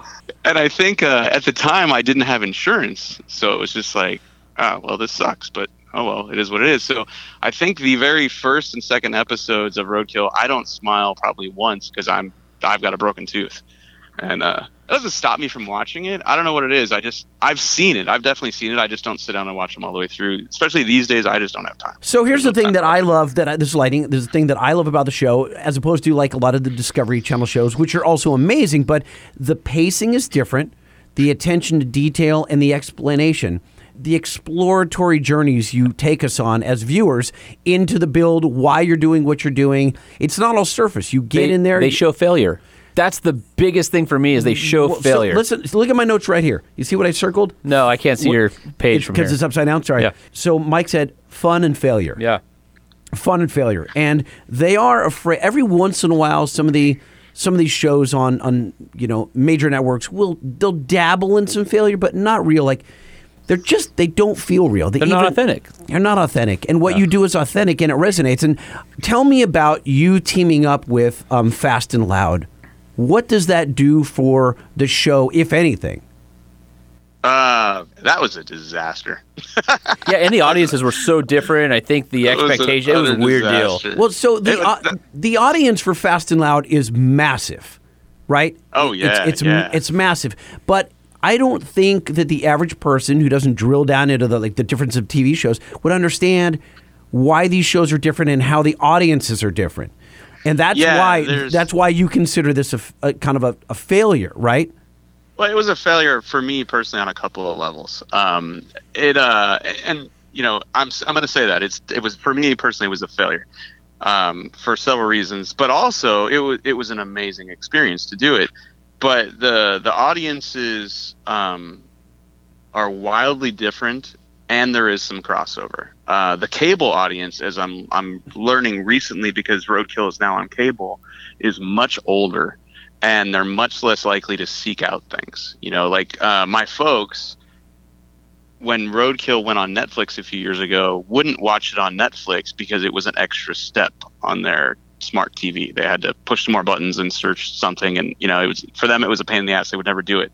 But if they turn on Velocity Channel and it's just there, they don't complain about the fact that they can only watch it when Velocity shows it, and they don't choose it the roadkill audience starts at age three and goes on up and those people are used to watching stuff when they want it how they want it you know and um, they're just two different audiences um, and that's not why this was a failure Th- this was a failure because it was um, it was very staged and it was kind of a forced thing and at one point freiburger turned to me and said hey if you don't want to do this you don't have to do this but and i didn't want to do it So it But- was it was that obvious that Freiburger knew you didn't want to be part of this. And how did this come about? How did you set the stage for people who haven't seen that episode of Fast and Loud? how did it start? It so our show is sponsored by Dodge, and Fast and Loud is sponsored by Dodge. And at some point, somebody cooked up the idea of us racing, and even though like we don't have a shop per se, we don't. You know, it really isn't in our wheelhouse. And so we were filming, I think, three episodes with Dodge integrations that year and we were in the middle of working on one when they said you have to do this race at this event at this time and you need to slam a brand new hellcat motor into something for the race. And freiburger and i were sitting there going like we wrench on stuff on the side of the road. We don't have time. We're literally filming an episode for you guys already right now. There's no time for us to do this. And the hellcat motor at the time there wasn't a crate engine package with like a standalone uh, PCM and harness. So it was a big deal to swap one of those. Very time consuming, very labor intensive. Like you guys had to use a ton of of the modules for you weren't even controlling on the car you ended up swapping it into. Like you guys had to make make it work and there's just I remember there's wiring harnesses and modules and cuz you had to make the whole thing happy cuz it wasn't a crate engine with a standalone controller like you said. It was the entire car harness, right? Right, and and the reason I say it was a failure is that wasn't Freiburger and I. Freiburger and I were out filming other episodes of Roadkill. We couldn't even build the car, and I, you know, the thing I like about Roadkill is there isn't an army of people behind the scenes doing the work. It's Freiburger and I doing it, or Tony Angelo and I doing it, or whoever's on Roadkill hosting with me at the time, and so, I it just chapped my ass that we got we had to do this race and we had to send the car to somewhere else to build it for us. And then behind the scenes, um, the guys at Fast and Loud knew this, and they knew what we were building. And Oh, that so that chapped that that chapped them, I'm sure. right, and and the the crap part is is there was this kind of fake social media warfare thing happening.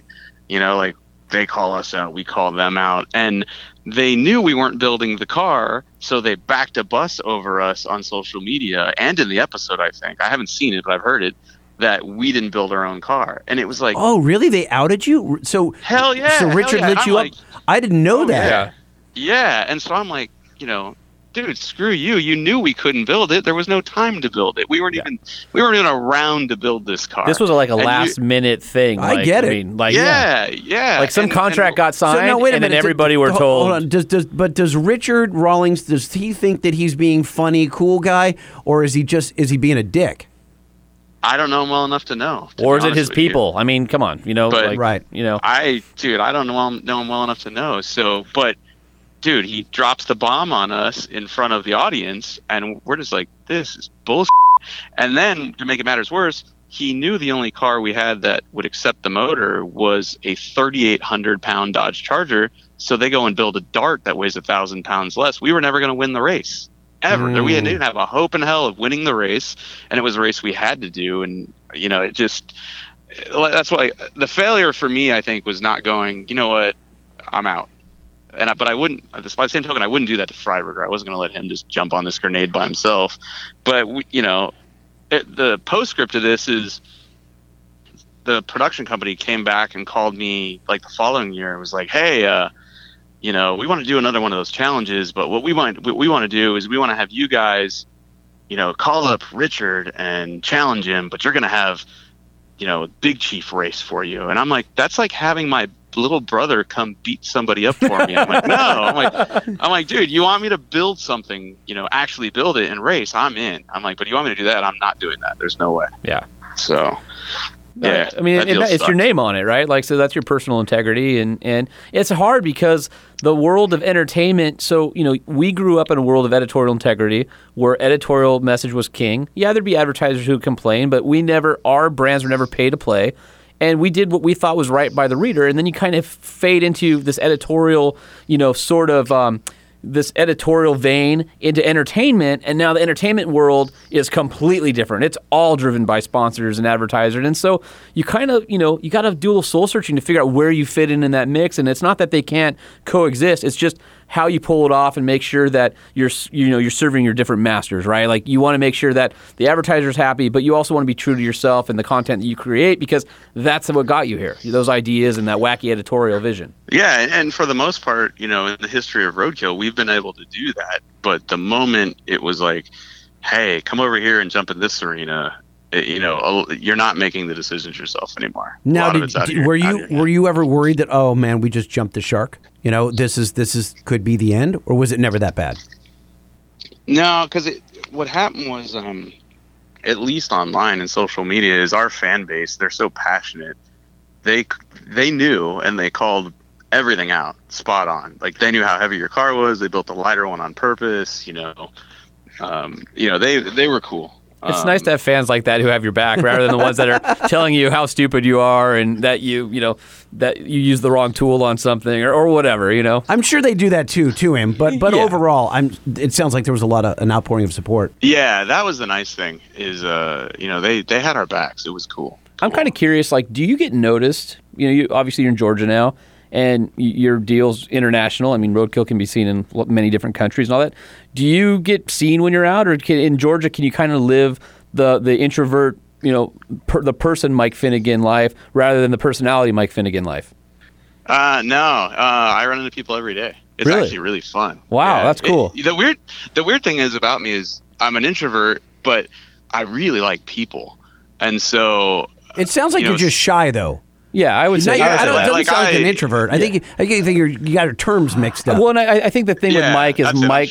Mike likes like-minded people, right? I mean, I think that's the way. You know, if if you go up to Mike, Mike's not going to big time you, especially if you have a story about something that he's passionate about. He's like, oh man, you know, and, and I've seen Mike at SEMA when fans come up or whatever, and it's kind of fun. You're like you're watching your buddy there, and some random dude comes up, says, oh yeah, I really like what you've done. You know, my kids watch it, whatever. Hey, I've got a what fill in the blank, and then they talk for five or ten minutes, and it's like, man, that's that's pretty cool. Oh, for me, that's the fun part. You Yeah. know, most of these people, you get right down to it. Let's be honest, they probably know more than me. They probably have a cooler car than I do, and so I, I want to hear what they have to say. The, and the great thing about Roadkill being on YouTube all those years is the instant feedback you get. You know, they tell you when they like something, they tell you when they hate something, and so you're able to react very quickly and nimbly the next time you film.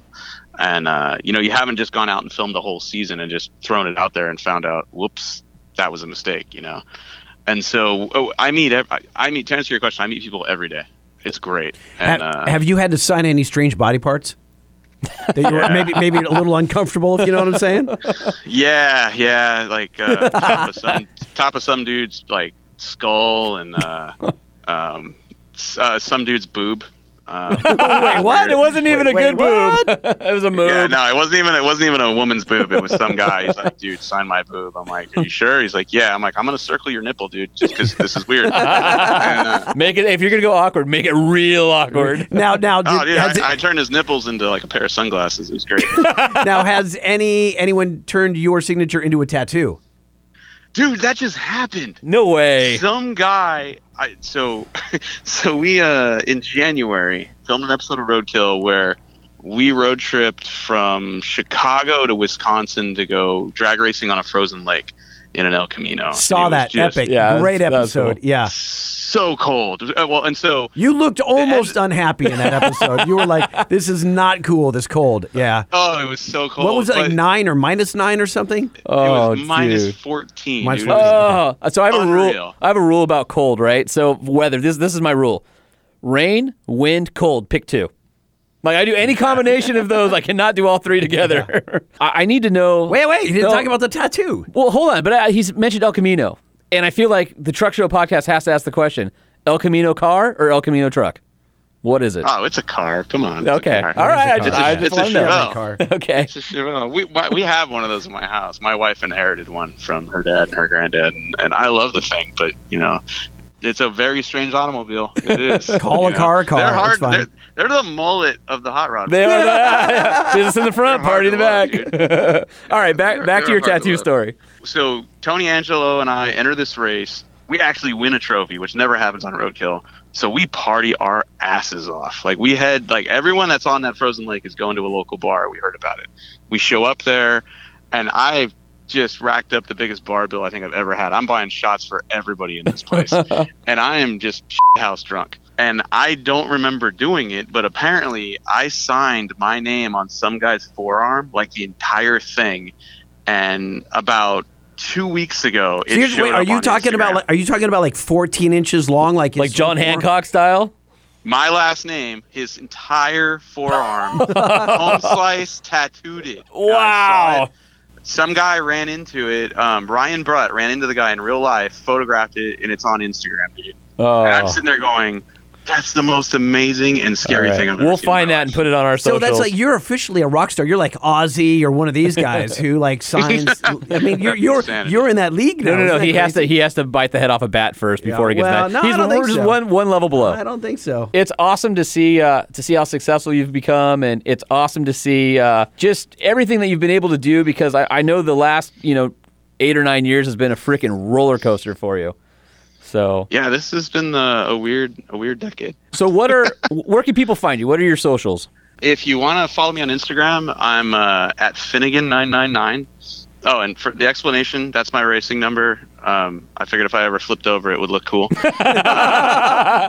On Twitter, which I See, he does have a lot of similarities to Ozzy. I know by the he way. does. He does. if you follow me on Facebook, it's like mike.finnegan forward slash news. And uh, if you want to watch more video stuff, I screw around in my garage all the time when I'm not on Roadkill. And I film and edit a show myself that are called Finnegan's Garage. which is really cool. And it, it's almost like if you feel like Roadkill and some of the other stuff that Mike does has gotten too produced, this gets right back to the gritty garage details, and it's it's fun to watch. I've seen it. It is personal. It's just him and the and a camera. camera. Yep. Yep. Real Oh, it's bad. Like it's it. I use the software that came on my laptop. I use the free music that came with iMovie. Like Awesome. I, I'm half I'm half deaf, so the audio is poor. Speaking of you being deaf, we can't forget uh, go to iTunes or Stitcher or any other other places so uh, people can find the Kibby and Finnegan show. Of your podcast is that a weekly podcast or bi-weekly? It is weekly, and thank you because once again I forgot to promote it. yeah, I'm so happy. Number one, I got to talk to my buddy Mike because it's been. I mean, we used to we used to go out to lunch every day together and hang out. And now he's a big star. and now he's a you're big still star. A magazine yeah, I'm just a magazine guy. I'm, I'm like doing some stupid podcast. Hanging out with some But- loser radio dude in a, Totally. in a stanky room in Santa Ana, California. Super stanky. You know what's crazy though? we got through this whole thing, and Mike didn't tell one story about me. Thank God we cleared that hurdle. He promised he's coming in again, so you're uh, you're gonna be in the hot seat Oh, soon, mother. Yeah, I, I, I was I was worried. I was worried. Should I be worried? Should we let him tell one more? I'll, I'll say the very beginning of the story right now, and then you decide whether it continues the next time I'm on the show. Okay, fair enough. So it involves Holman and I going to Vegas for I think the tr- it might have been the Truckin' Nationals Truck and or some Nats? other show. Might have been. I don't know. And we're all staying at a really really bad hotel on Fremont Street that hadn't been renovated yet. And Holman has to room with one of his coworkers. and Holman uh Oh, Holman, not distur- this Holman, story. Holman disturbs that man's night of sleep in a way that man will never forget. oh, we're gonna pause it here. I need to know, but I, Leave it we're gonna wait. Oh. We're gonna revisit this on a future episode. Oh my god. Well, Mr. Mike Finnegan, uh, you're the man. Thank you very much for carving out the time for us. We appreciate it. We would absolutely love to have you in studio. I know you have very, very little free time these days, but if you do, and then you're and you're in uh, you know the lovely Santa Ana, California, and can stop by our podcast studio, that would be absolutely amazing. I'd love to. Thanks, Lightning. Dude, let, yeah, let us know next time you're back in town, and uh, I'll let you know when I'm in Georgia next, so we can go grab lunch together. How about that? Love to. Talk soon. All right. Thanks, guys. All right, see you, Mike. All right, later. Wow, how about that, Mike Finnegan, dude? He's uh, he's really entertaining. No, we have to have him. I back. know why he's on the TV now. Yeah, no, he's just a and he's a solid, good dude, and oh man, I just I miss him. I miss working with him. I miss ha- just antics and, and having fun and uh, know, I love how it's the talent, the free spirit. Um, he's obviously sharp, but it was unguided for so many years. And he, I, I look at him like a like a, a really amazing pinball machine. So he had surrounded himself by all the right bumpers, Right. Right, Yeah. and he eventually just landed it right. You know, ding, and he just got it. And and and we we all enjoy. I- If you haven't seen the show we're talking about, you've got to go to Motor Trend or YouTube and watch Roadkill. Yeah, I mean it's uh, it's really is wildly entertaining. yeah, and then again, Finnegan's Garage. He also has his little side deal, Finnegan's Speed Marine. He's got Roadkill. He's got his Kibby and Finnegan Show podcast. I mean, that guy is doing more than the rest of us, and I feel like we're really busy. Plus, Yeah. you know, he's married and has two kids, and I mean, he's he's doing But everything. you know, listen, listen. super dad. I can tell you right now, he wouldn't do it if he didn't like it, and you can tell Yeah, that. he you loves can tell he's having a really good time. Yeah. So.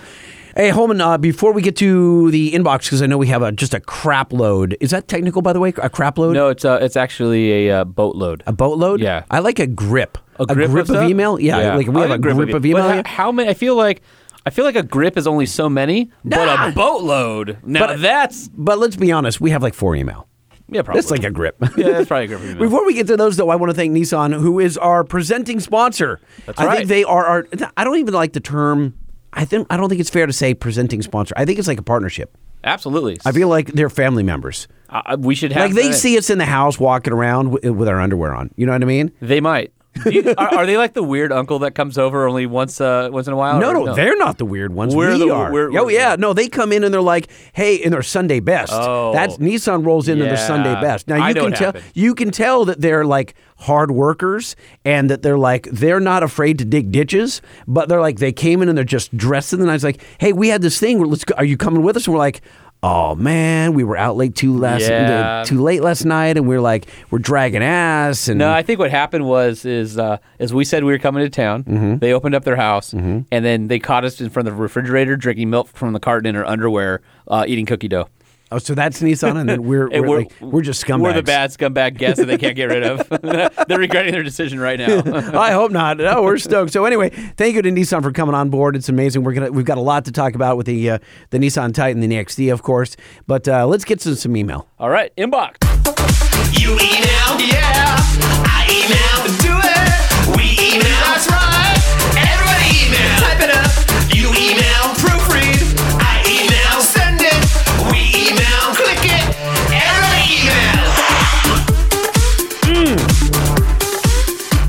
You got one? We're just gonna dance. I, I'm. You know, I know. I'm never ready to go until the song is over. no, it doesn't. But w- I have to fade it out because it just ends abruptly. there it goes. Uh, yeah. I think maybe. Do we need a new intro? No, I like that. No, one. I like that one. All right, first one up is from Wendy Magnet. Dear purchasing team, great day. Hold on, let me get through. Let me let me get through it. Let me get through it. Dear purchasing team, great day for you. Glad to know you from the web. I think maybe you have needs of magnets in application. saw that Wait, Hold on. If so, you may be happy to find new reliable source of permanent magnet with superior quality and reasonable price. What we should do to apply for you become your new vendor. Best regards, Wendy Zong. No, wait a minute. I thought it was Wendy Magnet. Now it's Wendy Zong, Ixamen Kings Magnet Company Limited, with her Skype address and her WhatsApp.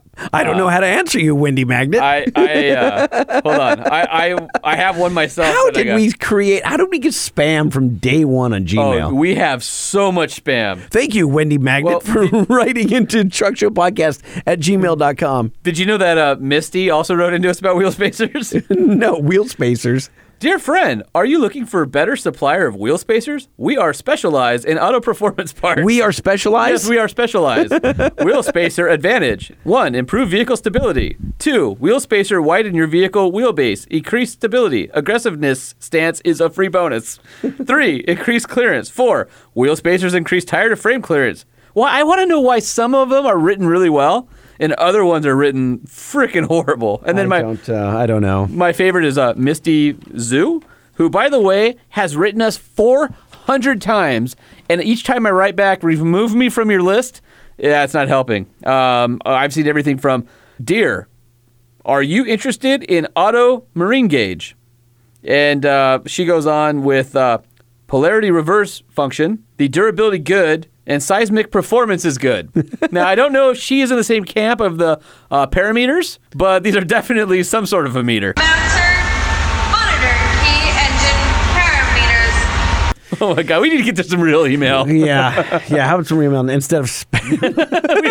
Dude, we have enough spam now that we could do an entire show just reading emails. yeah, let's do it. Mounter, monitor, key engine Parameters. love that. Love that so much. All right, this is an actual email from Preston Cook, longtime listener of the Kevin and Bean Show. Oh, that's Kevin and Bean Show on KROQ in LA, where I used to work. Thank you. Uh, I was sad to see you leave, but the Truck Show podcast rocks, man. Don't change a thing. As for the alignment issue on your truck, if you throw your rear dualies on the front, given that they'll fit, and use the angle iron method, you should be able to set it quite accurately. I use the angle iron method on my bagged C10. The longer the angle iron, the more accurate the alignment will be. Set it and forget it. Unfortunately, Preston, I can't do that because on my dually, I have 8 to 10 lug conversions and the hubs stick out further than the tires, and I can't put the rears on the fronts because there's uh, spacers, and it's just a whole mess. But uh, I love the setup. I just can't seem to align the damn things. Oh, he says, P.S., by the way, I'm a large. he wants a t shirt. Nice. Address is in the signature. Truck Show Podcast t shirt coming your way, Preston. All right, yeah, we had a, a pretty busy week. Um, so my favorite email we got this week from was from Chris. Okay, Chevy steering wheel. Wait, what? So you remember last episode Oh my we God! talked Wait, about you, the cr- you crushed me by showing them my, my. So I have drive an 08 Silverado. It's it's a dually, but it's irrelevant. Um, and my I, Holman, you're an asshole because you showed me. I didn't realize this is bizarre. I didn't realize that that um, my steering wheel is off center by about an inch. So when you're sitting there and you're holding the wheel, it feels natural natural until you look down and you realize that the the Chevy, the bow tie logo in the in the center of the wheel is off center and not straight up from your crotch. And and so that is now all I can see is it's like, oh, my steering wheel's way over here. It's no, it's only like an inch off, but it's just it's odd and disconcerting. so Chris writes, "Hey guys, heard about your podcast when I was watching Dirt every day, and I've been following you from the beginning. I'm a big Chevy fan. Thanks for the insight on the new trucks. Also, you could have kept that steering wheel problem to yourself. now, in my work van and in my personal truck and my wife's car, all I'm going to be able to think about is how the steering wheel is off. Thanks for keeping my Mondays entertaining, Chris." Oh, my gosh! Yeah, you. Uh, if you're driving, what years are we looking at? So it's an it's an O what through Oh, what, like geez. where your steering wheel is off. It's like an 06 through No, wait, it's- 03? I think it's everything GMT 400 up. So I mean, it's And uh, when did GMT 400 start? yeah. So 88 to 98. Oh my lord! So yeah, it's a long time. oh my lord! So everyone's steering. Yeah, so I don't. I You're can't remember if it talking started about- GMT. Uh, if it started at GMT 400, which is uh, I think 88 to 98, or if it started at the GMT 800. tens of millions Oh, yeah. of trucks. Yeah, that's what I said. I'm going to ruin a lot of truck experiences for people by just you know put throwing that out there. You're driving a modern Chevy truck and you're right now and you're holding your steering wheel, look down and you'll notice that it's just shifted to the right ever so slightly. And it'll make And- you very uncomfortable. And if you're in the uh, late model, so the GMT 900 trucks, Mm-hmm. uh, the steering wheel is also canted. So the right hand side of the steering wheel is closer than the left hand side of the steering wheel. And it's offset. so sorry. And by the way, those of you uh, who are in Hummer H2s that are laughing, you uh, you also uh, have an offset steering wheel. Tahoes, Suburbans, none of you are safe. This one's coming from Brian Brown. Hey guys, love the show. I wish it came on more than once per week. Uh, so do we. We just don't have time. We have jobs. Um, so I've got a 71C10 and I'm looking into what to do for a power plant. It currently has a small block 350 and I've been looking into doing an LS swap. But the wiring and not understanding modern engines kind of scares me. Uh, could you touch on one, why LS swaps are taking over the world? And two, is the wiring really that scary? And three, just general tips on how to's from people who have done a ton of these so I can avoid making massive common mistakes.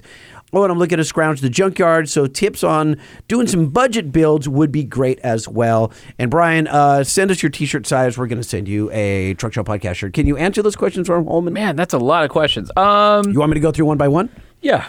So, number one was why LS swaps are taking over the world. uh, because they're relatively affordable. Uh, lots of power. You can get different uh, horsepower levels from the crate engine. They're plentiful. There's parts everywhere, and they're highly uh, supported by the aftermarket. So there's everything from turbos to Every reason to do it. I- I'm hearing every reason to do an LS swap. Okay, got and, it. and it's small block, right? So it fits everywhere. Right, got it. And then number two is is the wiring really that scary? Uh, I don't, I don't know if scary is the right term, but, I wouldn't. Doesn't Painless offer a kit for that? Uh, Painless does do a chassis kit. I don't know if they do an LS swap kit. I wouldn't be surprised if they do. Uh, I wouldn't recommend a first timer do their own wiring. I would take it to somebody who knows what they're doing. Although, if you are going to attempt it and you aren't worried about screwing something up, uh, Painless makes it pretty uh, pretty easy to do relatively. Um, I've got my 67 F100 that has a full Painless you know wiring harness and uh, did that all myself. And it's uh, you know I was really happy with the quality and the instructions. Got it. Number three is um, just general tips and how tos from people who have done it before. I, I feel like that's kind of a little too in depth for us to go right now Yeah. talking about LS swaps, but I think that um, that might be interesting in a future show to get someone who's done Yeah, swaps like you that. definitely want some mounted parameters. you do. You, you definitely need uh, parameters. But you want to watch out for, you know, where the engine sits in the engine compartment. Obviously, that engine was made for something else. You need enough room against the core support. So if it's going to be supercharged or turbocharged, you can fit the intercooler and the radiator. You want to make sure that the engine has the right tilt to it to match up with the driveline. You want to make sure that it's centered on the, the yoke. Uh, or the pinion uh, of the rear end. Uh, you want to make sure that your header's clear, your steering. I mean, there's a gazillion things. But so it is. I mean, you're not. It does sound like it could be kind of scary if this is your first project. If it's your but- first project, yeah. But then again, if you're not under any kind of a time crunch, if this is literally sitting in your garage and you can play with it over the next two years, and you have the tools, And you got the tools, and the buddy, and plenty of pizza and beer to have your buddies come then over. Then I think go for it. Absolutely. yeah, I mean, it's I mean, this is how Finnegan. You know, we talked Yeah. to earlier. This is how we got started. th- this is an easy swap in the world of engine swaps. There are so many more swaps that are more complicated than this one. Right. But that being said, it's still not like a novice thing to do. Like you, you should, you know, hopefully know what you're doing and and Just you know, watch YouTube, dude. Yeah, there's, there's plenty of stuff on YouTube. And then as far as uh, the last question, looking to scrounge the junkyard uh, for tips, actually, I would recommend reading one of uh, our off-road magazines, Petersen Four Wheel and Off Road, or go to fourwheeler.com because the four-wheel drive guys are always doing junkyard swaps. Oh, You'll yeah. find out a ton of stuff from Hot Rod as well in the Freiburger days, uh, the Péwé days. Uh, those guys, Christian Hazel and Verne Simons over at Petersen's Four Wheel and Off Road. Um, they're always in the junkyard, and there's a ton of uh, junkyard guides for By the axles. way, that sounds funny. They're always in the junkyard. Yeah, I mean, well- it's, it's literal. They are. Literally, literally, yeah. So uh, I would read some of those magazines. I, I know you you might have a street truck. Um, I'm assuming your 71C10 is a two wheel drive, but the four wheel drive stuff crosses over too in terms of finding the right things that fit. So that's always a good resource. And and the more you learn, the Easier it gets. easier it gets. Yeah, I mean, the more ways you see somebody solving a problem the easier it is for you to kind of have a solution. Let, let me ask you this: so What about should he go on one of these Facebook forums like the C10 Group, C10 Yeah, Nation, or absolutely. whatever? So Sure. they're a huge resource, right? Yeah, yeah.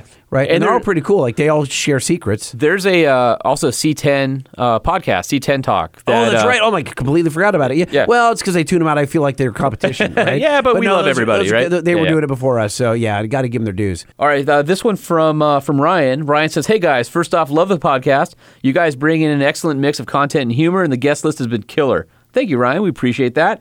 As a longtime Dodge Ram guy, I've had my heart set on a 2500 Ram with a 6.7 Cummins. I learned to drive in a second generation Ram. My dad had a 65 D100. Stepdad owns a third generation Cummins dually. Dodge's Rams are just in the blood. With all that said, I love the dialogue you and Cummins Steve opened up about with people overbuying a big three quarter ton truck. Oh, dude, I love that too. That was, was great conversation. I, I'm dying to, to revisit that conversation because I'm Yeah. obsessed now with the fact that millions of American men are buying trucks that they have no business driving on the daily. Hashtag diesel inappropriateness. Yes, All right. it really is. um, and simply using it as a grocery getter. and by the way, I, I'm I'm clearly you know I, I- I'm a culprit right here. You know, well, I guess am I because it's a show truck, but Eh, I don't. mean, I guess you can. I was. I wasn't I- even going I- to bust you on that, but I mean, I, when I bought it, I was pulling a 36 foot Hallett, a boat, an offshore Yeah. racing No, boat. But then the boat went away, and now I still drive the truck. Yeah. So now I'm just that douche with the big truck, and you're staring at me. Yeah, now I'm just a douche. oh man. I mean, I was just going to let you go as long as you were going to go. It's kind of like that awkward silence where somebody starts outing themselves, and you're like, "All right, keep Yeah, going." no, no, I'm- go- go for it. I'm not going to interrupt. All right. Uh, my attraction to the Rams Cummins platform is longevity and durability, but I have to be honest that towing would be minimal at best. I know that with these modern emission systems, getting the engine up to heat to clean out everything is imperative for power and engine longevity. So, my question is on a diesel truck that averages 6,000 miles a year, what kind of towing or underload mileage would you guys consider necessary to keep the engine and emission system happy? I'm not averse to taking the truck out and towing something just for towing's sake. I have access to dirt road drags and toy hauler, and any excuse to go camping is good with me. Even if I don't tell my wife is to keep this new $60,000 truck in the driveway hog happy. Thanks, guys. Oh, XXL shirt.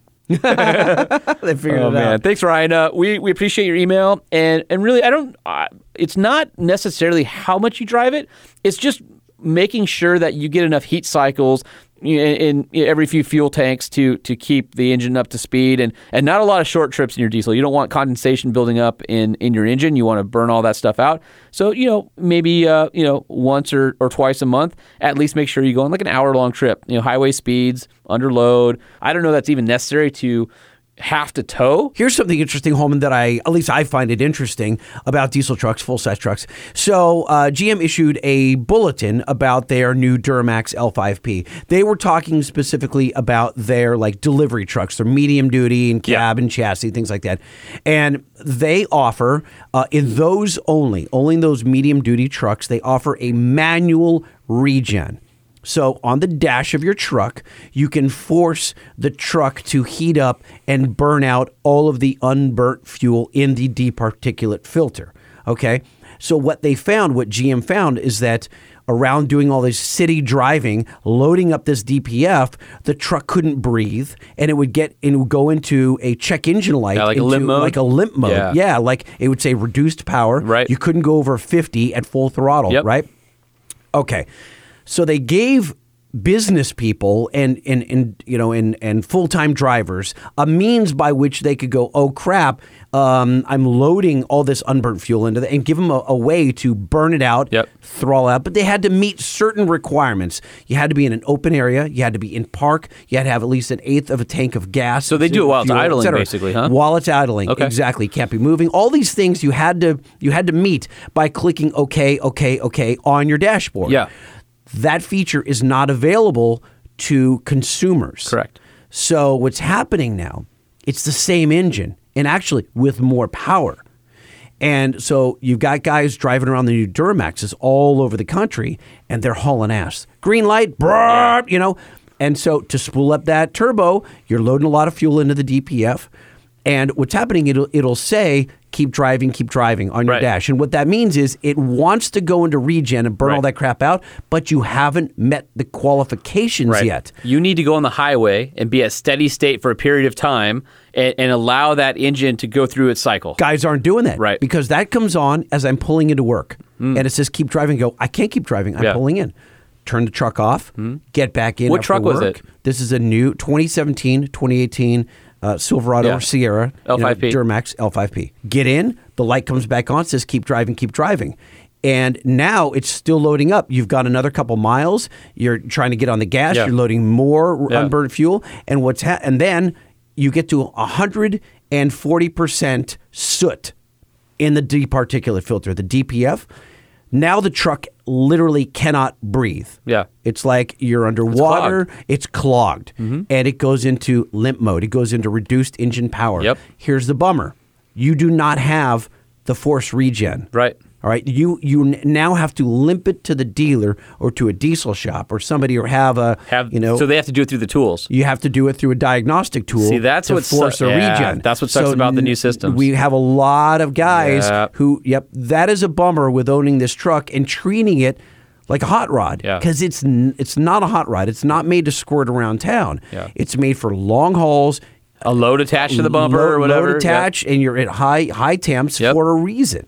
I think everybody who's considering a new truck needs to really think about if the diesel is appropriate for their usage case. And I, I would argue that I love diesel, but the reality is some people don't drive them in the manner that they were designed by the engineers or the EPA envisioned their emission system working or whatever the case may be. And so I think there's a lot of great gas options out there. And I think there are a subset of the truck community that should be in gas trucks. But because it's the most expensive, it's the most flashy, it's the you know newest technology, blah, blah, blah, blah, blah, they go into the diesel truck for whatever reason. And uh, then they start realizing that there are usability interface issues because of how their usage case is. It doesn't match up with what was envisioned for the diesel they own.